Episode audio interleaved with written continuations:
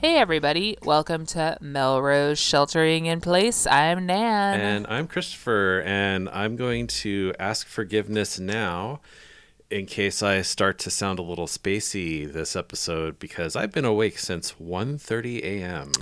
oh, I thought you were going to say you were on drugs. Oh no, if But only. why have you been awake since 1.30 a.m.? Well, I'm really bad at sleeping anyway. And oh, then, Oh, right. You know, I don't drink much at all anymore. That was kind of a pandemic thing that happened. Is that I used to drink every day, and now I'm an occasional drinker. And I had some wine yesterday, and it's one of those things where, you know, I slept really solidly from about 7:45 p.m. to 1:30 a.m. and then I was just bolt right awake, wide awake. Oh, yeah. And I, you know, I, I did my new thing, which is where I don't just necessarily lay there and struggle. I, I turned on the TV and watched an episode and a half of Killjoys. And that's when I was like, yep, I'm not falling back asleep. So I got up and I did some writing for um, a paid assignment and then did some blogging. And yeah, so later on today, I'm definitely going to fall asleep in my chair. But Yeah, I feel like a nap is in your future.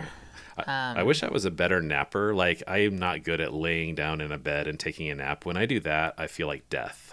But I don't love naps. Um, I yeah, for similar reasons. I don't. I usually don't feel better when I wake up. But also, I just I don't know. They're just not my jam. yeah, now, I will say my I don't like naps. What I do like though is if I'm gonna do something that's nap like, I prefer to like put on a really easy to sh- like easy show to watch and just sort of lay there and zone out yeah, that feels while good. a TV show is on. And, uh, you know, if I doze, I doze. But um, usually I just lay there and sort of be in the presence of the television. Yeah, it feels like when you wake up from one of those little TV snoozes, it just feels fantastic. I love it. Yeah, it happened to me in the middle of one of these episodes that I was watching last night. Yeah. Um, That hasn't happened to me because usually um, behind the scenes info here, I'm usually at work when I watch these episodes. oh, you've cracked the code. I need to get on that Yeah. tip. Nope, just kidding, boss. I don't think my boss listens to my podcast. Um, I don't know if anybody listens to this podcast. Well, except for Our number Michelle? one fan, Michelle. Yes. Hey. yeah. So holler at you, Michelle. Thanks for keeping us in business. um, cool. Well, do we have any? Do we have any? I was going to say hot topics, but we don't do that. wrong show. um, let's see. On Tuesday, um, I'll be two weeks out from my second vaccine, which means optimal um, immunization powers. And um, I might just go to the Korean spa a week from today. We'll see. Oh my God. Just last weekend, I was hanging out with some friends and we discovered that we have a mutual love of the Korean spa. And I looked it up and ours is open. It's open like less hours than normal and they're not doing any of the services. So you can't get a body scrub, but you can go soak. You know, is this a friend you would be comfortable getting naked with? I mean, I am not a modest person. me I've never been modest, so I'm pretty comfortable getting naked in front of literally anyone. Um, so yes, but yes, as in it's not hard for me to get naked Yeah. in front of literally anyone. I kind of feel the same way. Like, um, like we have such weird cultural hangups about nudity, and I think it's time for us to just get over it. I have this distinctive memory of being like in the probably like fifth or sixth grade, and I was at school, and we were going to be doing some kind of like performance. I don't even remember what it What, was. like Equus or something? Kidding. and all of us uh, young girls, young AFAB people, um, went into the bathroom to change our clothes. And uh, I literally walk in the bathroom and just start taking my clothes off. And the other girls were like waiting for the stalls and like giving me a hard time, like, oh my God, I can't believe you're just taking your clothes off. I'm like, uh, hello, we all have the same things. Yeah. like, I don't know, like, what, I don't know what I'm so, what, I did not have any frame of reference for shame about getting naked. None. Um, I mean, it's not unusual in my family for people to just leave their clean laundry piles in the laundry room and walk naked around the house to go get their clothes. And some people would probably hear that and think that is very weird. And I don't know. It just does not seem that weird to me. Like, it's just bodies. Yeah. I don't know. Like, I don't walk around in front of my family naked now. but I don't, it's just so strange to me that everybody has such hang ups about being naked. Yeah, it's funny. Um, one thing that's happened in my family recently is my mother in law has signaled interest in maybe getting like um, a combined property where like we have separate houses, but they are you know on the same large property. And for me, if we were to do something like that, like I would also like to maybe have a pool if we're gonna go crazy and have a compound, right? And then I was like, but am, am I gonna get to skinny dip in my own pool, or is that not gonna happen because my mother in law's there? I don't know. I mean, excellent question. So wait, y'all currently live basically on the same property with your in-laws? No, we like she has signaled interest in finding um, Oh, okay. a, a large property where we could, and we're you know we're talking about maybe that would be on Whidbey Island, which is a very idyllic place. Um, you know, but this is early stages. We're talking about um, like I was looking at listings, and that was a little premature because. Uh, in this market, listings last about 25 minutes. Um, Yeah, no kidding. so, yeah, but uh, I mean, it sounds nice. It sounds. I just. I'm a firm believer in having at least an hour's worth of physical distance between me and all people that I am related to. yeah, my, Um, my in-laws makes live. things a little bit better. they're like 15 minutes or 10 they're like a 10 minute drive from here so we've already got the the closer in. Like um, we we moved uh, to where my husband grew up like specifically because it would be kind of closer to them. Um, but it, it'd be a lot closer if we do this for sure. Yeah, But- no kidding. but we'll see Um, I just feel like when I'm too close, people want to hang out all the time, and I need. I don't mind hanging out. I like my family, but I just need. I need space. I'm a space person. Yeah. I'm a space person. I, I feel yeah. I just I just kind of feel like you know we might need to be in more of a caretaker mode in the coming years. Oh yeah, I mean that's a big So, mood. That makes sense. I keep forgetting that I'm entering into that part of my life.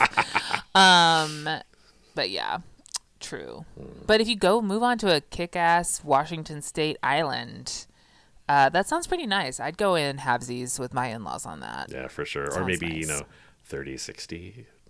Make let them sweeten the deal for us. I don't know. For sure, especially if you had like separate houses. Yeah. That's essential, I think. Yeah. Uh, all right. Well, uh, speaking of compounds, should we get into talking about the Melrose Place? Yeah, that's a another great compound in pop culture history. So much stuff happens there and in places nearby. Um, so yeah, let's start off with uh, you telling us about season three, episode four, which is called "Grand Delusions." Grand Delusions. Also, the name of the next episode is Hilaire. It's non sexual healing. I know we're going to get there, but I just really needed to say that because at some point last night, I, like I alluded to earlier, I kind of fell asleep for a minute. And I was like, oh, when I woke up, I was like, oh, how long have I been asleep? You know, did I sleep all the way into the next episode? Uh, you know, I 10 episodes down the road and it's 5 a.m.? I have no idea what's happening. So I like clicked on the little thing just to see where I was and what episode I was on. And I saw the title and I was like, really? like, non sexual healing? Really? That's the title you went with? All right, cool.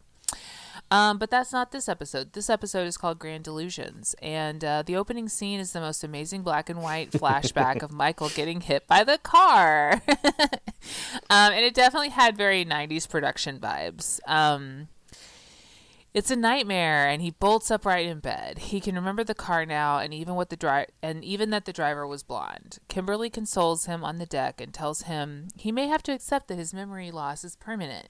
He won't be deterred from finding the missing piece of the puzzle, though. Um, apparently, Sydney works for Jane now, uh, but Jane's uh, giving her the day off so she can adjust to her new reality. Sydney's wearing a gigantic is wearing gigantic old pajamas and is worried because Michael is the only person who can say that it wasn't Sydney who ran over him. Um, and he doesn't remember. So she wants to visit Michael and jog his memory, but Jane says it's pointless.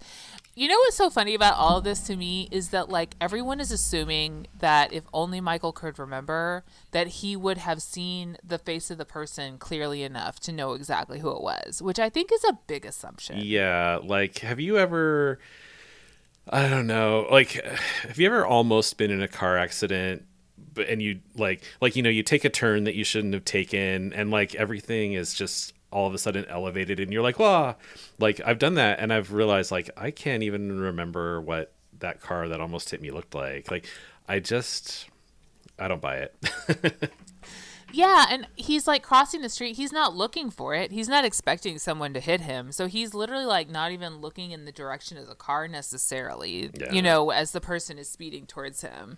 Um it I don't know. It's just so funny that this whole storyline hinges on assuming this and I just don't I don't think that's I mean, I don't think it's outside the scope of possibility, but I think it's very remote possibility. Yeah. And the actual assumption I would make is that he never saw the person's face. yeah for sure Also, the person is wearing fucking sunglasses and a wig. Yeah. Like, anyway, Uh, I just, I, it's Melrose Place. do you remember there being any mention of that sydney was going to work at jane mancini designs Yes, okay it was a it was a stipulation of her probation. Oh, okay. Like she had to go get a you know like a real job, and Jane was going to give it to her or whatever.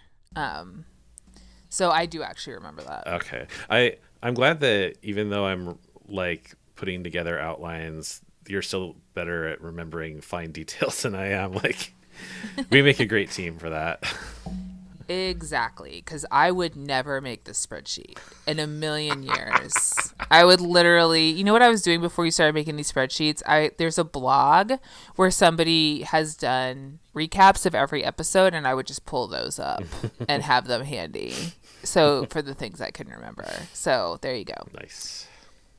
Don't work harder, work smarter. That's what I always say. Um, so Sydney finds Michael on the beach and pretends not to know him, introducing herself as Miranda, which my first thought was like, where does she think that's gonna go? Like also if she wanted to jog his memory, why wouldn't she say her name in the hopes that it would jog his fucking memory? Yeah. Like It's weird. I it was so weird. so they make fast friends. And again, Michael's acting at like the way that he portrays having amnesia as being like a child is just never endingly hilarious. It's to me. bad. But it's important to what happens later in this story because I think it's there to draw the distinction, right, between like good Michael and evil Michael. um so Michael comes home with some groceries and finds Sydney relaxing on the deck. He explains that he doesn't live there alone and when pressed says he's technically available. Sydney starts kissing him, and Michael changes his story, saying he loves Kimberly, or that he thinks he does, and she says he does. Sydney kisses him more, and he panics and goes inside. You know, a thing that's always interesting to me is how um, when I watch older media, like even into the 90s, obviously, like the 90s were, I guess, more conservative than I think I realized, but I was very young. But it's like this idea that you're literally available in in if you're not married mm. even if you have a person you're dating you know what i mean? Like there's this under there's this like cultural understanding in a lot of old media that if somebody's not married they're available. Right. Or at least you have to have a fiance. Like right. it, it's only the engagement that truly seals the deal in a lot of older stuff. Yeah. and it's just this weird it's just such a different way of thinking about it versus like what i feel like is my understanding now which is that you can ha- be a life partner and never get married right um or be i mean i feel like if you have a, a you've had a conversation with your significant other and you're in a de- you know a decidedly monogamous boyfriend girlfriend boyfriend boyfriend girlfriend girlfriend situation, you're not available, you know. But uh, there was this like ultra, like ultra privileging of marriage that is just always so interesting to me when I see it. Yeah, for sure.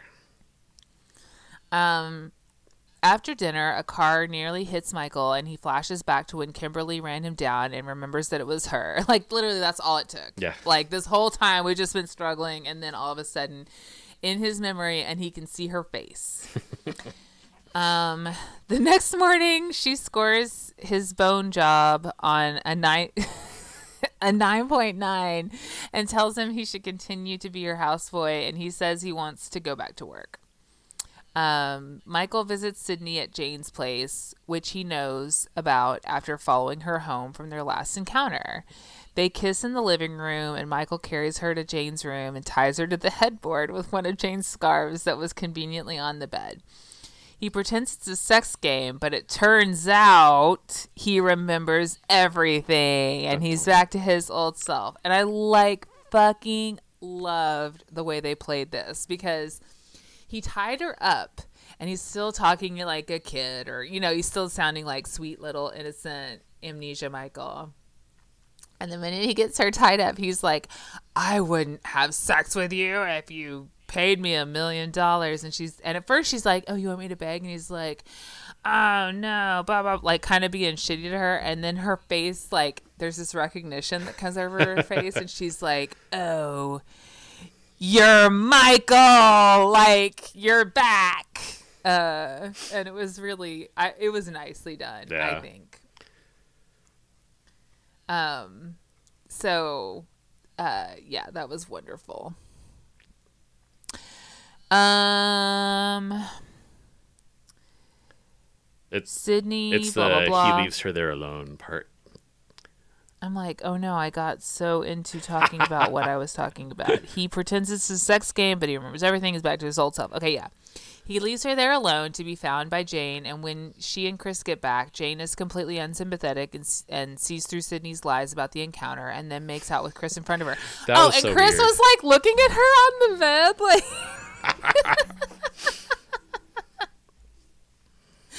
like that was so funny. Like they start kissing in the bedroom while Sydney's still laying there on the bed. And as he's kissing Jane, he's like opening his eyes and looking over at Sydney in her like sexy nightgown or whatever. and and you know we aren't going to give anything away yet but this is definitely a turning point for him like something broke in his brain all of a sudden i guess I guess. I mean, they've been, they've, you know, they hinted last time or whatever at something was going to happen, but uh, anyway, it was just so overplayed. You know what I mean? like, it was so overplayed. So the next day, Chris confronts Sydney about her participating in the incident with Michael and calls her a white trash hooker. All right. Well, that escalated very quickly.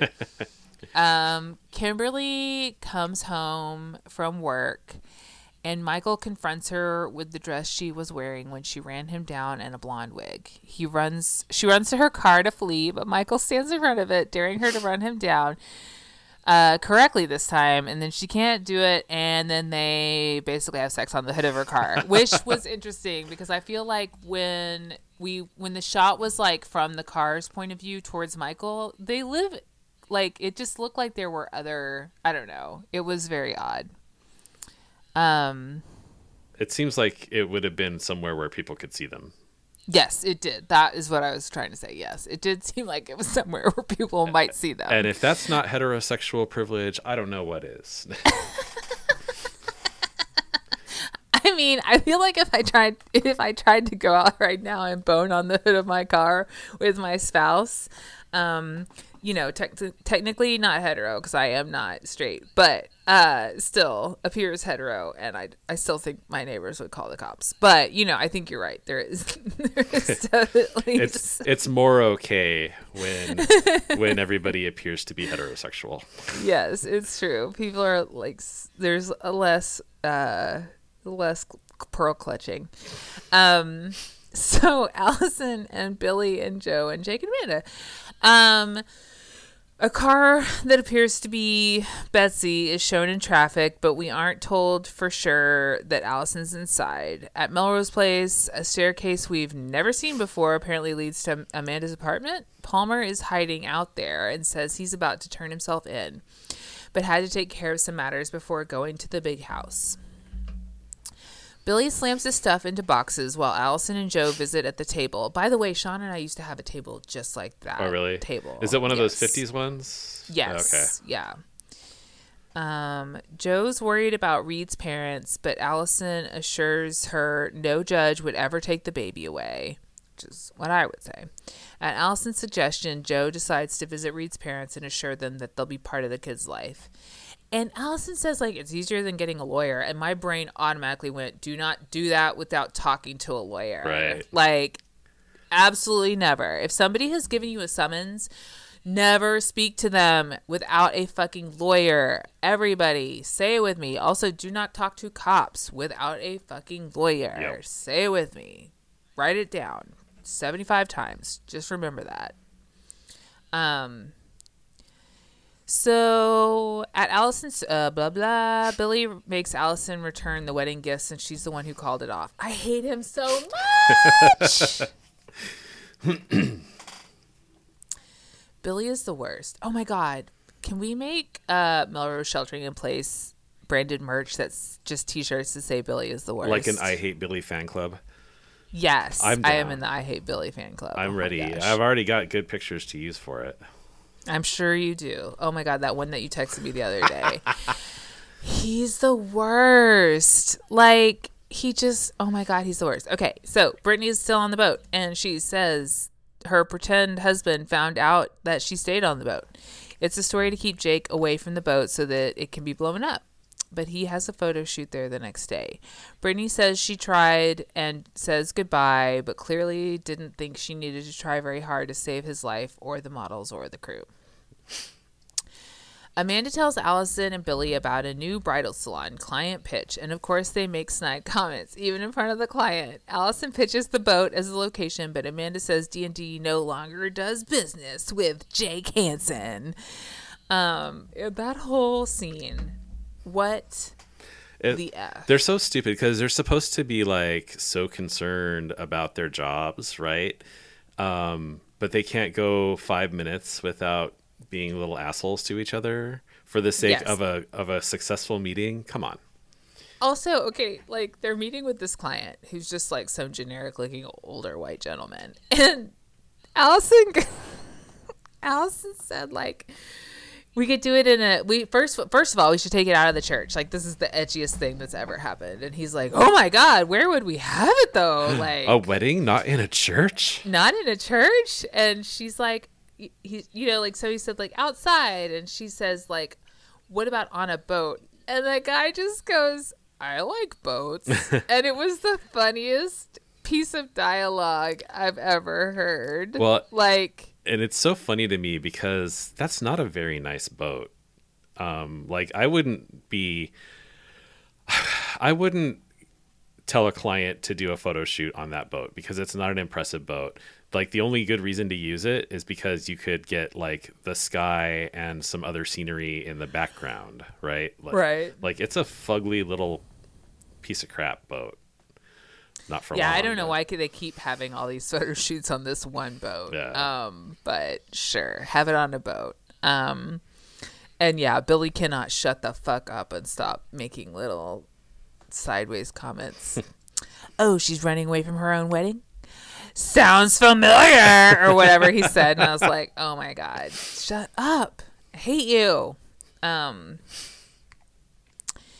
so, blah, blah, blah. Jake comes to Amanda's to confront Amanda about the canceled photo shoot while Palmer hides in the bedroom.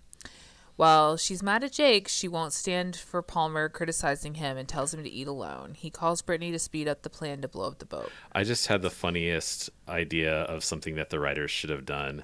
What if Jake would have been like really mad and then he would have been like, "But you know what? Let's forget about it. I want to be with you again. Let's have sex." And then she would have had to be like she couldn't say no because that would be suspicious. So then she would have to do it with Jake while Palmer listened from the other room. And he'd be like, he'd be Oh, like, let's go to the oh, bedroom. ew. And she'd be like, no, do me in the kitchen. And then Palmer would be in the back like, oh. Oh my God. I should have been a writer on Melrose Place. Obviously. I mean, literally any of us should have been a writer on Melrose Place. Jo visits Reed's parents and relaxes on her bunny on their bunny wa- and wagon wheel themed couch. That's so weird. Uh, she says they won't be excluded from the baby's life, and they admit the reason they think they can take the baby is that she murdered Reed. They have no intention her her being any part of the family. Jo calls them sanctimonious, self righteous hypocrites and leaves. Um, and at some point, the dad does make this comment, or maybe I can't remember which one, but like they basically are like, it was really stupid to come over here without a lawyer, and I was like, exactly. That is exactly what I'm saying. So anyway, get a lawyer. Always get a lawyer. Always get a lawyer. Okay, Billy bursts into Amanda's office, mad that Allison doesn't like his copy, and the two of them bond over their mutual disdain for Allison. Uh, Palmer wants Brittany to forge Amanda's signature so she can so he can gain access to a safe deposit box full of cash, but she says he'll have to get Amanda to do it. He tells Amanda that someone he owes money to, oh my gosh, will come after her if he doesn't pay up, and all he needs is for her to get one million dollars cash out of the box. She agrees to go to the bank in the morning. Amanda gets the money, which Palmer explains he hid from her mom. He also says the loan he gave her to buy Melrose Place came from that money and she won't have to pay it back. Mm. Um, Brittany goes to the boat with a duffel bag full of plastic in the middle of the day instead of at night when nobody would be around. um, Allison bursts into Amanda's office, furious that she overrode her decision about Billy's copy and accuses Amanda of wanting Billy again. Um, Amanda reminds Allison that she nearly ruined life and vowed to ruin Allison's and said Allison shouldn't bother quitting because Amanda will put info in her personnel file so damaging that Allison won't be able to get a job bagging groceries. Um, and just so everybody knows, that's not how life works. Like, your any problems that HR has with you at your job are part of their files, and if someone calls them for a reference, all they're ever going to say is, "Yes, they worked here during those times," and like that's about it. Like, you're you're not going to get a terrible reference from anybody ever. That's just it doesn't happen. Right. Um, Amanda returns home to find Palmer isn't there, not even in the closet. The closet that had shelves. So nobody could be in there. That's Like when she opened that closet, I was like, it's a shelf closet with like towels and linens. Yeah, he wouldn't fit Like- in there. It was so I I was like I I thought maybe they were going for like, oh, all his clothes are gone. It wasn't even that kind of closet. um so anyway, yet again, the the like everyone on this show is doing the best they can with what they have. They just don't have the right kind of closets on the set to show what they're trying to show. Um and the money's gone too, even though it's evening. Amanda calls the FBI and is immediately connected to Special Agent Hill. Um, Palmer shows up at the boat and holds Jake up with a gun. Jake's hair has never looked worse. I know, It's right? Oh my god. Oh. It was like he had a chili bowl Caesar or something. It was bad. They boat out and meet another boat where Brittany has a gun, too. Palmer tells Jake he wants revenge, then knocks him out with a gun.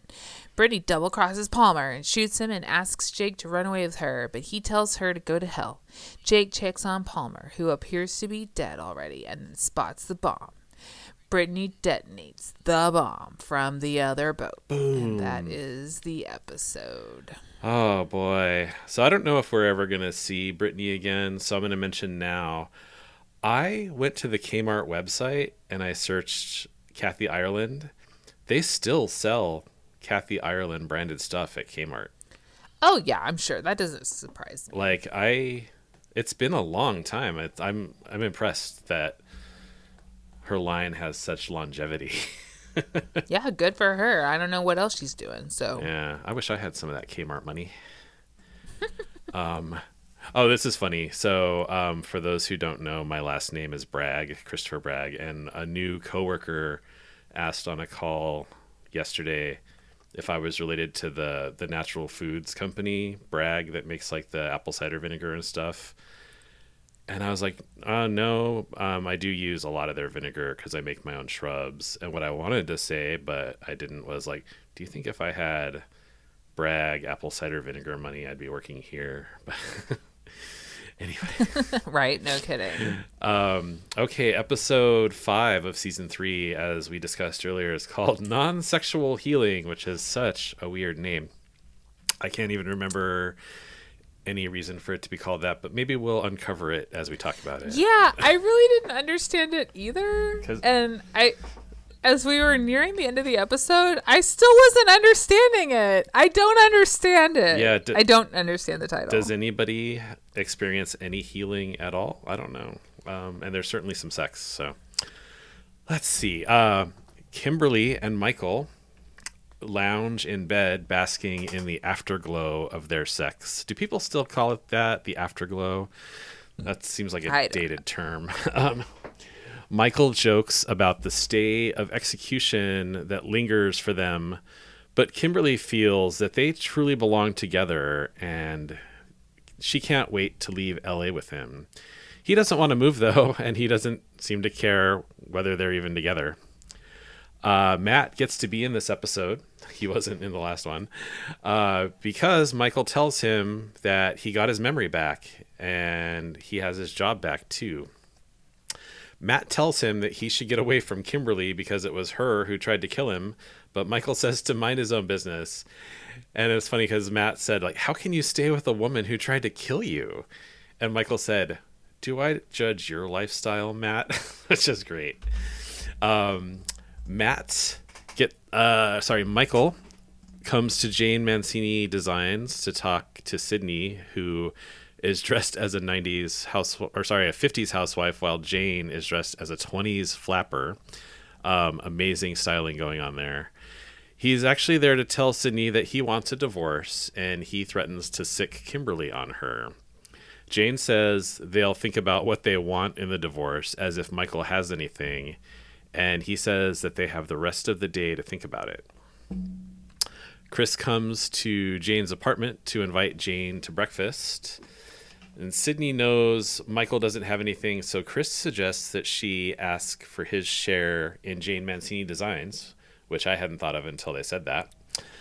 Michael realizes that she owes Jane, sorry, Sydney realizes that she owes Jane big time and agrees it's a good idea. So she calls Michael to meet for dinner and discuss it.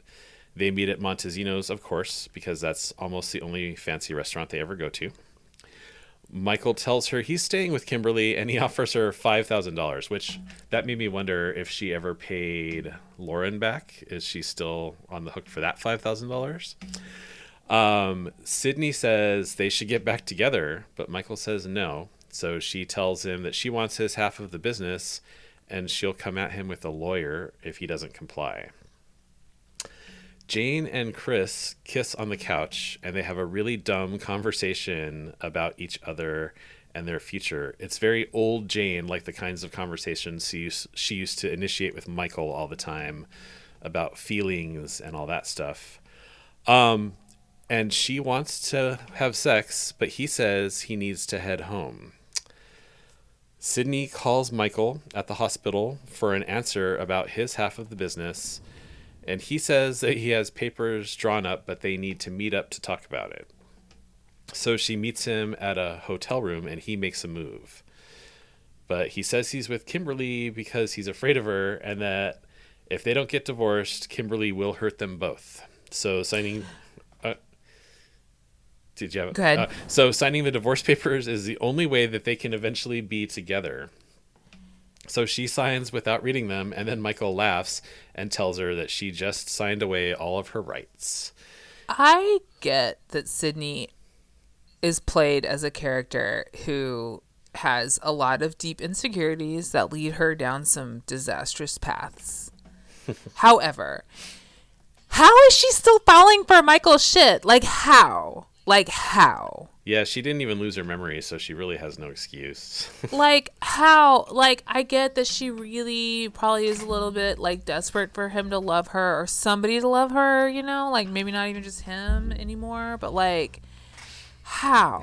How? I did not understand. Like the whole time I was watching the scene, I was like, this does not make any sense. yeah, she's very gullible. Um Ugh. That's an understatement. that like this man literally last episode like tied her to the bed and like I I just whatever. I mean I just don't understand. Yeah. Well, at least he was nice enough to give her that five thousand dollars, and he leaves. And at that point, she vows revenge. So later on, Jane wants assurance that Sydney hasn't done what she just did, which was give away her half of the business. And she lies and says Michael agreed to everything and that nothing is signed yet. Um, Michael comes to Jane Mancini Designs with questions about the books. And when Jane questions why he even cares, he says that he bought Sydney off with $5,000. and Sydney's just standing there in the background. She's kind of like Uh oh. uh oh no and it was i just yeah um i haven't i haven't done that kind of thing in a really long time. I do remember a period in my life where i i mean you know i'm a sober drunk. So there was definitely times in my life where i told lies in the moment to get out of whatever the fuck was going on knowing good and well that it, there was no way i was going to get away with it eventually. You know it was all going to catch up. Yeah.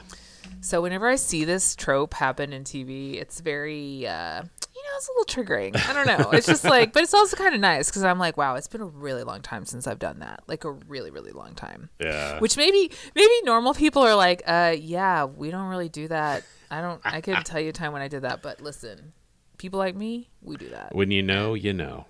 You know? I get to be proud of that. Yeah. I Screw normal people. I I hear you. I've um I've done a lot of living in my time as well, and um, uh, I definitely can look back and cringe and just be so excited about how much better things are now. yes, indeed. Um, so uh, over at D and D Advertising, a package with a VHS tape arrives for Amanda. It's a video goodbye from Palmer explaining that he's escaping to Mexico, and he lies and says that Jake has agreed to take him there. She heads to the marina and finds the police there, and tells them that she's Palmer's daughter, and the officer tells her that the pretty lady exploded. Um, someone named Elizabeth Wyatt introduces herself to Billy. She's his and Allison's new assistant, and they are definitely going to bone. It's immediately obvious. And she confirms this by telling him that he looked great on the cover of Escapade magazine. He describes her duties as typing, editing, and proofreading, and awkwardly asks her to lunch, which Allison overhears. She confronts him about hitting on Elizabeth and points out that he had actually used the same cheesy line on her, which was he said that, like, when you move to LA, if your name starts with a vowel, you get free lunch on a Wednesday. It's like the stupidest line ever. Yeah, also like when they first met, they met cuz he was looking for a room. Yeah. Like how is that even that's not real Yeah. that he ever used that line on Allison. That's not a real thing. yeah, he, he like, found her on the sidewalk. Yeah, we all remember how they met and it was antagonistic and uh he oh my god. Anyway, whatever. you know what I just realized that um, I need to happen on Melrose Place that I never realized I need to happen is I need Natalie to come back to Melrose Place. You know, um, Allison's former roommate, Allison's Oh my god, that would be amazing. the one who set all of this in motion by skipping Yeah. town and not making the coffee. We need answers, Natalie. yeah, how dare you? You're the reason that Billy is in our lives and we don't appreciate it. Ah. Um, so uh, Jo comes to Amanda's apartment to get her to do something about the brown water coming from her kitchen faucet and finds Amanda distraught on the couch. she tells Jo about the explosion and that Jake and Palmer are probably dead, but asks her not to tell anyone yet. Allison stops Amanda in the courtyard to ask for Billy's desk at D&D to be moved. Amanda tells her that the pretty lady exploded and that Jake and Palmer are missing and presumed dead, but okay, she'll make moving her or Billy's desk a top priority. Which that was so shitty. She didn't know that when she asked about that. Like I mean, this is just like, yeah, this is just we all know that person. Yeah, Right? it's very we all know that person. Yeah. Like, yeah. like a- exactly. any reasonable request will be met with blowback about something that you didn't even know about. Right. And also like forever the need to be the center of the story and be as dramatic as humanly possible. Yeah. um. So, and Billy and Matt are already talking on the phone about Jake. I don't know how they know this already because um, she told Jo not to tell anyone. Did she like immediately go to Matt's place and turn on the the gay phone tree to spread word? I don't know. it's like what are the three fastest forms of communication? It's telephone, television, or tell Matt. um, but anyway, They got to work Matt into the storyline somehow. Right, yeah. Like I said um, last episode, he is um, the Greek chorus of the show, and that's not just an anal sex joke. Um, um, so they're on the phone talking about that when Elizabeth arrives at Billy's desk, and Allison walks up just as Elizabeth puts her hand on Billy's hand to console him. Groan. So the Coast Guard finds Jake floating on a piece of debris, and um, you know he's in terrible shape. But rather than going to the hospital, he goes straight to Melrose Place to find everybody still up, worried about him. You know, sitting around the cooler in the courtyard until 2 a.m. Um, Jo tries to hug him, but he goes straight to Amanda's place, which royally pisses her off. Uh, Jake has to break the news to Amanda that Brittany killed Palmer and that the plan was to kill him until Brittany double crossed Palmer. There is no way that Jake survived that explosion. Um, yeah, it, he did not have a lot of time to jump away. Um, uh, I mean, what did the force of the explosion blow him out of its own way? I don't know. He literally opened that trap door and and was over the explosives and was like, "Oh no!" And then she pushed the button. Yeah. like absolutely not. I'm glad he survived. I mean, and I expected him to survive. I was like watching the explosion happen, think- thinking, "There's no way he's gonna survive this," but I know he's gonna survive this because like that's the way this shit works. But Well, and you can't have this show right now without Jake, because I mean, we would be left with Billy. Uh, Ugh. no. Oh, oh, what? they'd have to actually give Matt some lines. I don't know. Yeah, we can't have that happen. um, so Amanda and Jake go to the morgue to identify Palmer's body, and it is him. And you could tell that they needed to pad the script out a little bit because, um, you know, Amanda needs a moment alone with the body, but then they just show her, you know, there by herself for a while. But, you know, they don't even give her like an expositional monologue or anything. They just have her stand there and be sad. So Also, like, what body? He was literally laying on a boat that exploded. Right. What Like, body? how could- like is there just like a meat skeleton with enough of his face left over? when they were like, they're like, That's that's him. definitely him, and I'm like.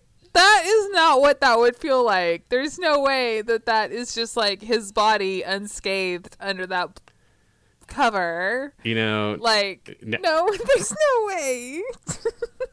if it wasn't for the fact that he got shot, I would start to maybe think that it wasn't his body. Maybe like he he triple uh, crossed everybody and faked his own death, but she really did shoot him. So yeah. I I doubt it. I mean, look, it's Melrose Place, so anything is possible. Right. But what is not possible is that they looked at his body and were like, "Yep, that's Palmer. That's him." have you ever seen that movie Soapdish? I have. they- it's been a minute, but yes. when they make Whoopi Goldberg, the writer, bring back the character, and she's like, "I looked it up. He was decapitated. he doesn't have a head." anyway, uh, DVD recommendation. Anyway, uh, Jo and Amanda hang out at Shooters to talk about Jake because it is literally the only bar in Los Angeles, and since it's the only bar, um, Billy and Elizabeth show up too. Allison is mad that he's dating somebody that she works with, but he says that the only reason he's even at D&D is because he was trying to help her. Plus, she didn't want to live with him in New York, remember? Or even be with him, so he'll date whoever he wants. Um, Billy is so good at this stuff. Like, I will be so shitty, but I will always make it your fault. Like, Yeah, he was saying all that, and I was like, literally, the reason we are here, dude, is because you could not be there for your partner. Yeah. While she was dealing with like remembering repressed memories of sexual abuse. But go off. yeah, Sure. yeah. You were the victim in this situation. Yeah, won't somebody think of poor Billy? Anyway, this is like so harsh though. She asks what he even sees in Elizabeth, and he says that she's just like her two years ago. Uh, also, just so infuriating. Like again, she had some problems, and this is how you behave. Yeah. Oh my god. oh. So Jake brings Amanda home, and she waits about one minute before kissing him, and he says neither of them is ready for this, and uh, she begs him not to abandon her. um, which I love it. Like they just got home from the morgue where she looked at her dad's meat skeleton, and all she wants is to be fucked. like, but I mean, it's a mood. I'm kind of that person, so I get it. and is this what the title meant? Like non-sexual healing? Like I guess she wanted some sexual know. healing and it didn't happen, so it's non-sexual healing. I don't know. But um, surprisingly, he sticks to his guns and he just leaves. So Jo checks in on Jake and uh, asks if she can come in and talk. She says that he hurt her feelings when he barely talked to her before going to Amanda's, which really pisses him off, and rightly so. He had to tell her like, "Hey, um, I just saw your dad get shot and then exploded." Um, it's kind of Yeah, important. and Jo gives this speech about like it's about commitment, it's about communication, and I'm like, y'all are not in a relationship. Yeah, she she What to- are- she told him that she didn't want to be in a relationship with him specifically. Like she was like, um, "We are just friends," right? So what is she talking about? It's about commitment. Like, what are you talking about? I was so confused. Um, um, let me see. So um, he says that she and everybody else around Melrose Place are petty and self-absorbed. Well, that's correct. Um, she yells and tells him not to expect her to be there for him next time one of his businesses blows up. Ouch. And have a nice life. Oh my god. Pretty sick burn though. yeah burn um anyway um elizabeth walks up as billy gives some juicy info about the client johnson and larue and suddenly allison has a very hard time keeping on track even though alice or elizabeth is their assistant she sends elizabeth to pull the client personnel file as though that's something that they would have um, I think maybe she meant the contacts list. I don't know. Um, but Allison she, like lays into Billy because she doesn't think it's appropriate for their assistant to be in on the conversation, and she tells Billy that somebody from the office asked her out. Um, which I hated that anyway because um, she's their assistant, so she could be there for any meeting or call that they would ever have. Like Right. she's supposed to be taking notes and stuff. That's why they have an assistant. Um, Billy says Elizabeth was uncomfortable seeing a picture of Allison and Billy on Allison's desk that she still has up for some reason. Which, yeah, why would she have that? yeah, another one of those um, professionally taken photos um, that people have, which are always so great on this show. Um, and then finally, Jake comes to Matt's with the keys to his apartment to give to Amanda because he's leaving Melrose Place. Even though he had an apartment full of stuff, he leaves on a motorcycle with just a backpack.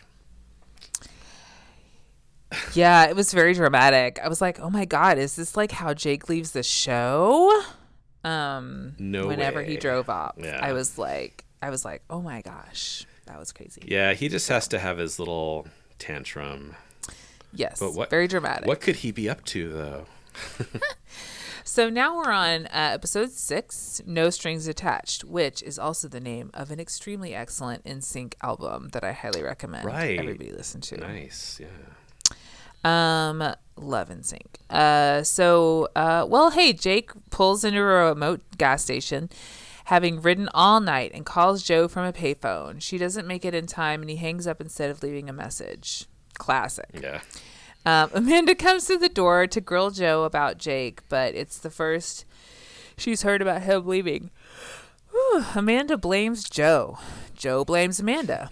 Amanda says he's not welcome to come back, and Jo says he won't be. How could she know? I have no idea. she just knows him so well. Allison arrives at work and confronts Elizabeth for doing Billy's support tasks and ignoring hers. Elizabeth says Allison's outbox looked empty and Billy's was overflowing. Classic. Mm. So she assumed everything was in Billy's. Allison goes to Amanda to complain and Amanda fires Elizabeth. Billy confronts Allison, who says her complaint was informal and she never meant to, for Elizabeth to get fired. Um, I mean, firing was such an escalation. Yeah. Like, Well, I mean, that's Ugh. that's Amanda for you because yes. you know she didn't do that to help, right? She did that to Right. fuck with them. So Yes, exactly. So Jake arrives at a large house and asks for Vince Connors. Jake wants to talk, but he says they have nothing to discuss. Connors says to meet him for coffee the next morning, where Connors explains that his encounter with Jake's mom was a one night stand. He was married and had a kid. He offers to write Jake a check, but Jake wants to talk about feelings and get to know him. So suddenly, Jake has just run off from Melrose Place to go on this journey of self discovery, I guess. It's not going to happen, so Jake gets up to leave. Connors relents and invites him over for dinner, where he'll be introduced as a friend's son. and um, a note: Vince Connors is played by Raymond J. Barry, who you would definitely recognize from a lot of roles, but notably he played the police captain in that uh, movie Falling Down, where um, the disgruntled white dude Oh, um, right. has his rampage across Los Angeles. Is that the one with Robin Williams? no, it's uh, No. Michael Douglas. Oh, right, right, right. Yeah. Um, so at dinner, Mrs. Connors invites Jake to stay at the house. Um, Jo and Allison meet up at Shooters to talk about Jake and Billy. Jo points out a guy at the bar who's been checking Allison out and looks exactly like Keith. Again. His name is Me is Mitch, and he asks if he can get them drinks, but not what they're drinking. he, he walks Allison home and asks if he can come inside, and after a big kiss, sure, why not? Kissing, yes. You can come inside She me. says yes. They bone on the ca- futon. In the morning, he invites her to dinner. They'll meet at Shooters for a drink first. No specific time. Allison floats into the office on a cloud of afterglow. And uh, Bliss and asks Allison and asks Amanda to cover for her at a shoot that night. Um, another casting note: uh, that guy, excuse me, is played by Joel Gretsch, who was the lead on the show The 4400, which you may remember I watched earlier in the pandemic after Smallville. Uh, that name sounds vaguely familiar, but I will have to say I didn't store that away in my memory, my memory bonks. um, but yes, I vaguely yes. Uh, Connors comes home and wonders why Jake's still around and accuses him of trying to worm his way in. Jake gets mad and speeds off. Connors catches up to him on the highway. Here's what I don't understand. Like this guy keeps being like, "No, I want nothing to do with you." Okay, fine, sure, you can come over for dinner. No, I want nothing to do with you. Why are you still in my house? Okay, you're leaving. What? No, I'm gonna chase you down. Like mixed signals, my guy. Yeah, and how could he ever possibly catch up to Jake on his motorcycle? yeah. And uh, so he catches up to him on the highway and tells him he has indeed thought about him over the years and shows him a football photo Jake's mom sent him. He says Jake should go. Oh, shoot. Oh, no, I hit something and it went scrolling. Hold on. Jake's. He says Jake should go home and let him know once he gets there. okay. Um, Allison calls Mitch's place from the shooter's payphone because he hasn't shown up. The bartender calls her Miss as though everyone who works at Shooters doesn't know everyone at Melrose Place. She confronts him at work the next day and he admits he blew her off because she was too serious. Too serious. Like, what?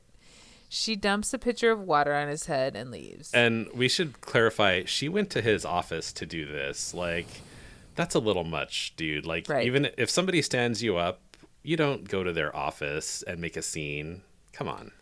Also, how does she know where his office? Yeah, that's another thing. Like, I don't understand. everybody can always find everybody on this show. Um, Jake arrives at Jo's door and invites himself in, pissing Jo off royally. She says her piece and he tries to smooth things over with a kiss, but she cries. They hug. Jake's apology tour continues at Amanda's and he gets his apartment keys back. I mean, sure. I thought five minutes ago he was not welcome back at this place, but uh, absolutely. Uh, she wants a $500 deposit this time. His place is exactly as he left it, and his phone machine reveals that he owes the marina money and he's getting a reward for the Palmer case. Matt comes to Dr. Levin's office to lodge a complaint and meets Peter Burns, his replacement. His complaint is about Kimberly, who lacks compassion and is causing patient hardship. Matt clearly wants to fuck Peter. I am very, very sad about this because Dr. Levin was the only hot guy on this show, and now he's gone. Um, I'm sorry. R.I.P. to your uh, your crush. Yeah, I guess I'll just have to watch other stuff that that dude is in. Maybe I can find something where he's naked. Oh, Ooh. uh, Jane and Chris enjoy a hundred dollar champagne at Christoph, which is probably the outdoor restaurant where Amanda caught Allison having lunch with her horny therapist. Jane feels bad because the next day is Sydney's birthday, so Chris suggests they should take her dancing. Cause sure, they kiss and go to his place where Jane confesses she has wanted to be with him for so long and not to be forward, but she has a condom in her purse. Not to be forward, they've been dating for a long ass time. I was- in TV terms. I was actually really surprised when this happened to learn that they hadn't boned yet. Like, yes, because um, Jane is always down to clown um, when it comes to that. Um, and I wanted to point out how funny it is that she said that she has a condom because I don't know if it's been anybody else's experience, but um, you always need more than one. You know, like if you take a little break and you know you got to put on a new one or you have trouble with one like having just one is a recipe for disaster it's a good idea to have backup like for sure. a, a dozen. Just don't tempt fate. Um, I mean, it sounds like you're not having many sexual encounters with straight men, so I will just say that, like, if you were, you would probably only be using one condom unless something went terribly awry. But, like, um, like it's it's like a one and done kind of thing. yeah, straight men are just like, put it in, pull it out. You, you're welcome. I don't know. That's sad. Um, it should be more yeah. like it should be more like um like a game a nice game of tennis, right? Like Thirty love. Um, anyway. Okay, wait, where was I? A condom. Yes, a condom. So he explains that he's more serious. Um, sorry. Uh, he blah blah blah. He explains that he's more serious about her than any woman before, and he doesn't want to rush things. She's confused why he invited her over, and he explains he just wants her to sleep over and not bone. What? what? He wakes up in the middle of the night and makes an obscene phone call to Sydney. what the fuck is happening in this show? Okay. Uh, Jane and Chris arrive at Jane Mancini Designs to find Michael sitting at Jane's desk. He's there to reject the creative non interference paperwork Chris had the lawyers draw up. Chris leaves and Michael accuses him of manipulating Jane. Jane and Chris take Sydney to Dominique's for dancing, and Jane asks Chris to steer Sydney to up to cheer Sydney up while she pees. Um, a slow song starts, and Chris grabs Sydney's ass and asks if she's decent under that dress, which Sydney recognizes as the obscene phone caller's line. Jane wants to leave and doesn't tell Jane why. Wait, Sydney wants to leave. Is that what I said? Sydney wants to leave and doesn't tell Jane why. Later, Chris calls Sydney again to let her know there's a birthday present for her in the desk. It's lingerie. in the morning, Sydney finally tells Jane about Chris. Jane doesn't believe any of it, of course, and accuses her of trying to break up another relationship. Sydney brings out the lingerie, but Jane doesn't buy it. The phone rings again, and Sydney tries to trick him into doing it again, but Chris hears her and doesn't play along. Kimberly and Michael come to Peter's office to introduce themselves and kiss his ass. He tells her she's off the social services review committee and tells Michael he won't be taking any crap like Levin did. Chris grabs Sydney in the courtyard at Melrose Place and threatens to have her institutionalized if she doesn't play along with his wicked game. And that is it for these three episodes. what the fudge? I wonder if Levin like warned um what's his name Peter about those two like maybe even going so far as to say um they actually had dirt on me and that's why I couldn't do anything about them but they suck and you should get the hell rid of them but Maybe so. Well, there's a new sheriff in town, so Kimberly and Michael's games are up. Also, you know what I really think is kind of hilarious mm. is that one of the things that happened over the course of these three episodes is that Michael came out of his amnesia and they just let him go back to work. Like, yeah as a doctor at a hospital. Like, okay, sure. That makes total sense. Yeah, you'd think there would have to be like some probation, especially because even before the, uh, you know, incident, Kimberly framed him up for, you know, apparently misreading somebody's chart and nearly killing that person. Like, Right. so it, it just seems like it should be harder. Yes. I uh yeah, exactly. Um anyway, yet another thing and a long list of things that make no goddamn sense on this show. Yes, but that's why we love it. Um I mean, I was I'm here for it. I am here for everything that happened in these episodes. I mean, Billy sucks. He's not a joy to watch, but and I kind of don't love. I mean, Allison's not extremely likable. I feel bad kind of saying that cuz like whatever, but I wish the two of them would just fall in a hole and go away and leave me alone and let me watch Jo and her baby situation and Jake and, you know, I don't know, Amanda doing something else other than fucking with them. I just don't enjoy their storylines very much, but Yeah. Yeah, I don't know. It's like they're really setting us up to really enjoy when bad things happen to them, which is noble. yeah, that's it. That's that makes sense. Yeah, it's like Billy is such a fucking self-centered asshole, dickweed, like moron, and then Allison would be fine except for uh Courtney plays her as so whiny. Mm. You know, like I don't know. It's just ugh. anyway. Maybe maybe the next guy that she finds who looks just like Keith will treat her a little better and she'll suck less. I mean, do you agree that that guy looked just like Keith? Like Yeah. and that's the third the, like that's the the second time that a Keith clone has been involved cuz that guy that Billy set her up with looked just like Keith too. And it's like I get it, we have types, but it shouldn't be um, so easy to find guys that look just like Keith. Good point. Good point. Well, everybody, that is the episode of Melrose Sheltering in Place. You can find me a little bit on Instagram at Nanarchist, and you can find Christopher at Xtofer575. We are also both on the TikTok. Um, I went mini viral this week. Yeah, congratulations. Um, I'm officially a micro abortion influencer. JK, I'm, you know, whatever. But I got like 450 likes on my TikTok. What? That was wild. Did you- It was very.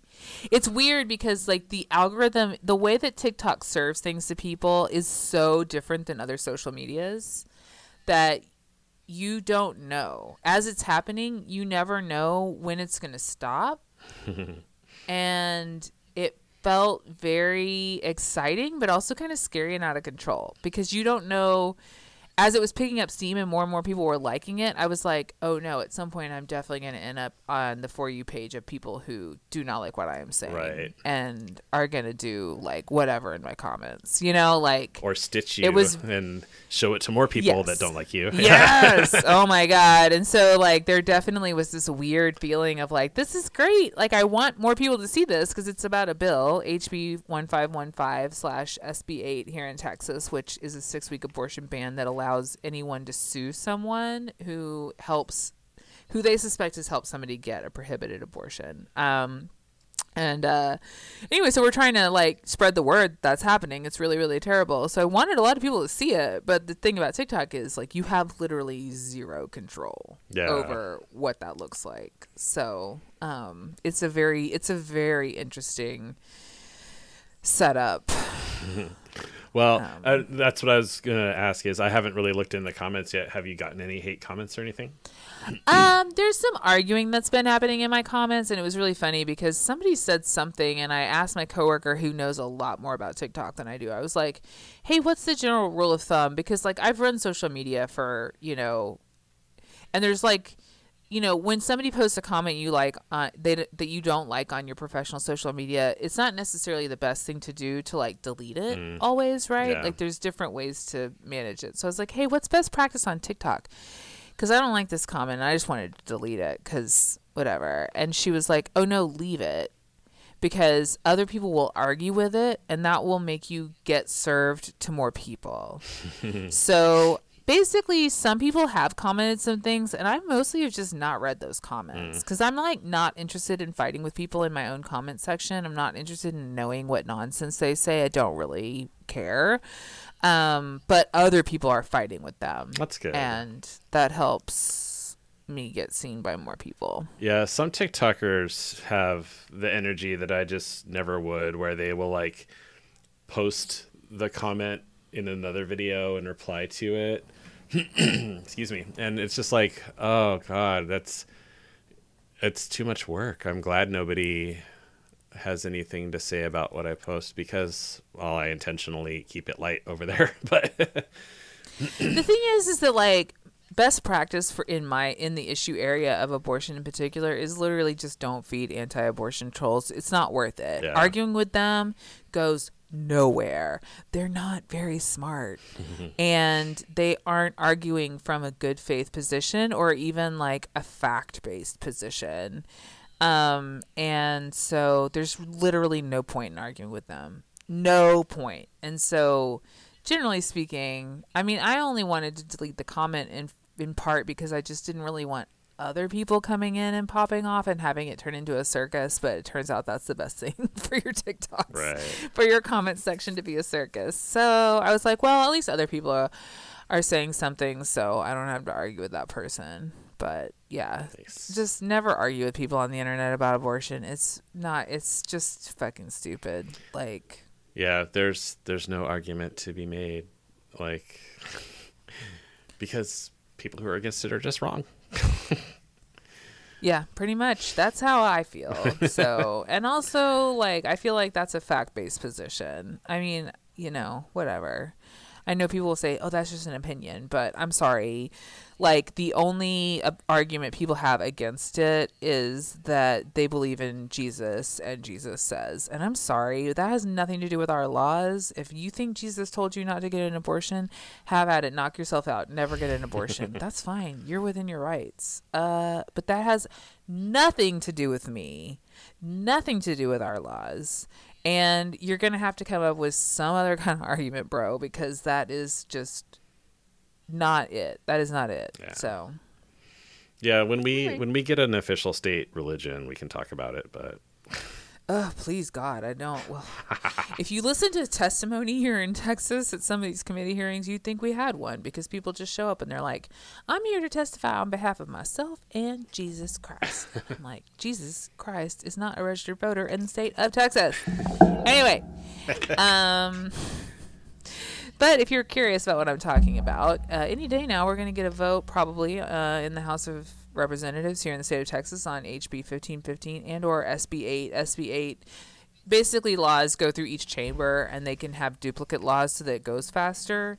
Um, so SB 8 has already passed the Senate um, oh, and will have to get voted on in the House. But it uh, these laws are yes a six week ban on abortion, but there's no state enforcement. So instead of having it be like if you break this six week uh, six week abortion ban, there's a civil penalty done by the state against you, like a fine or you know whatever. Um, they know that's unconstitutional or that those kinds of laws have been held up in other states. So instead of having a having a state enforcement action, literally anyone. Like if my next door neighbor hates me and thinks that I helped st- drive somebody to the abortion clinic after the 6 week mark, my neighbor can sue me ugh, um, so just to harass me. So um, it's a it could be used as a tool for domestic violence. Obviously, it could be used for anti-abortion activists to harass abortion providers. Um, it's real bad. Hmm. So anyway, well, that's fun stuff. Uh, yeah. So anyway, that's the episode. Everybody, um, find us on the social media. Uh, true story. I'm trying to be there as little as possible, but you can still look at my profile Yeah. on Instagram if you want. And I'm there all the time. So if you need a fast answer, I'm the one to come to. yeah. Maybe we should make like an actual Melrose sheltering in place account. Is it time? Of some kind. Yeah, because like I do feel like I should be promoting, but I'm you know, I just really don't want to look at my Instagram. So, Um, well, if you want to, we can, because I, I, that's definitely valid. If you want to do some action for the show, but not via your own account, I, I get that. right. Uh, well, let's talk about it, but offline. Yeah. So, um, all right, everybody. Well, we will see you later. All right. Yeah. Next time. And uh, until then, bye. Bye. Bye.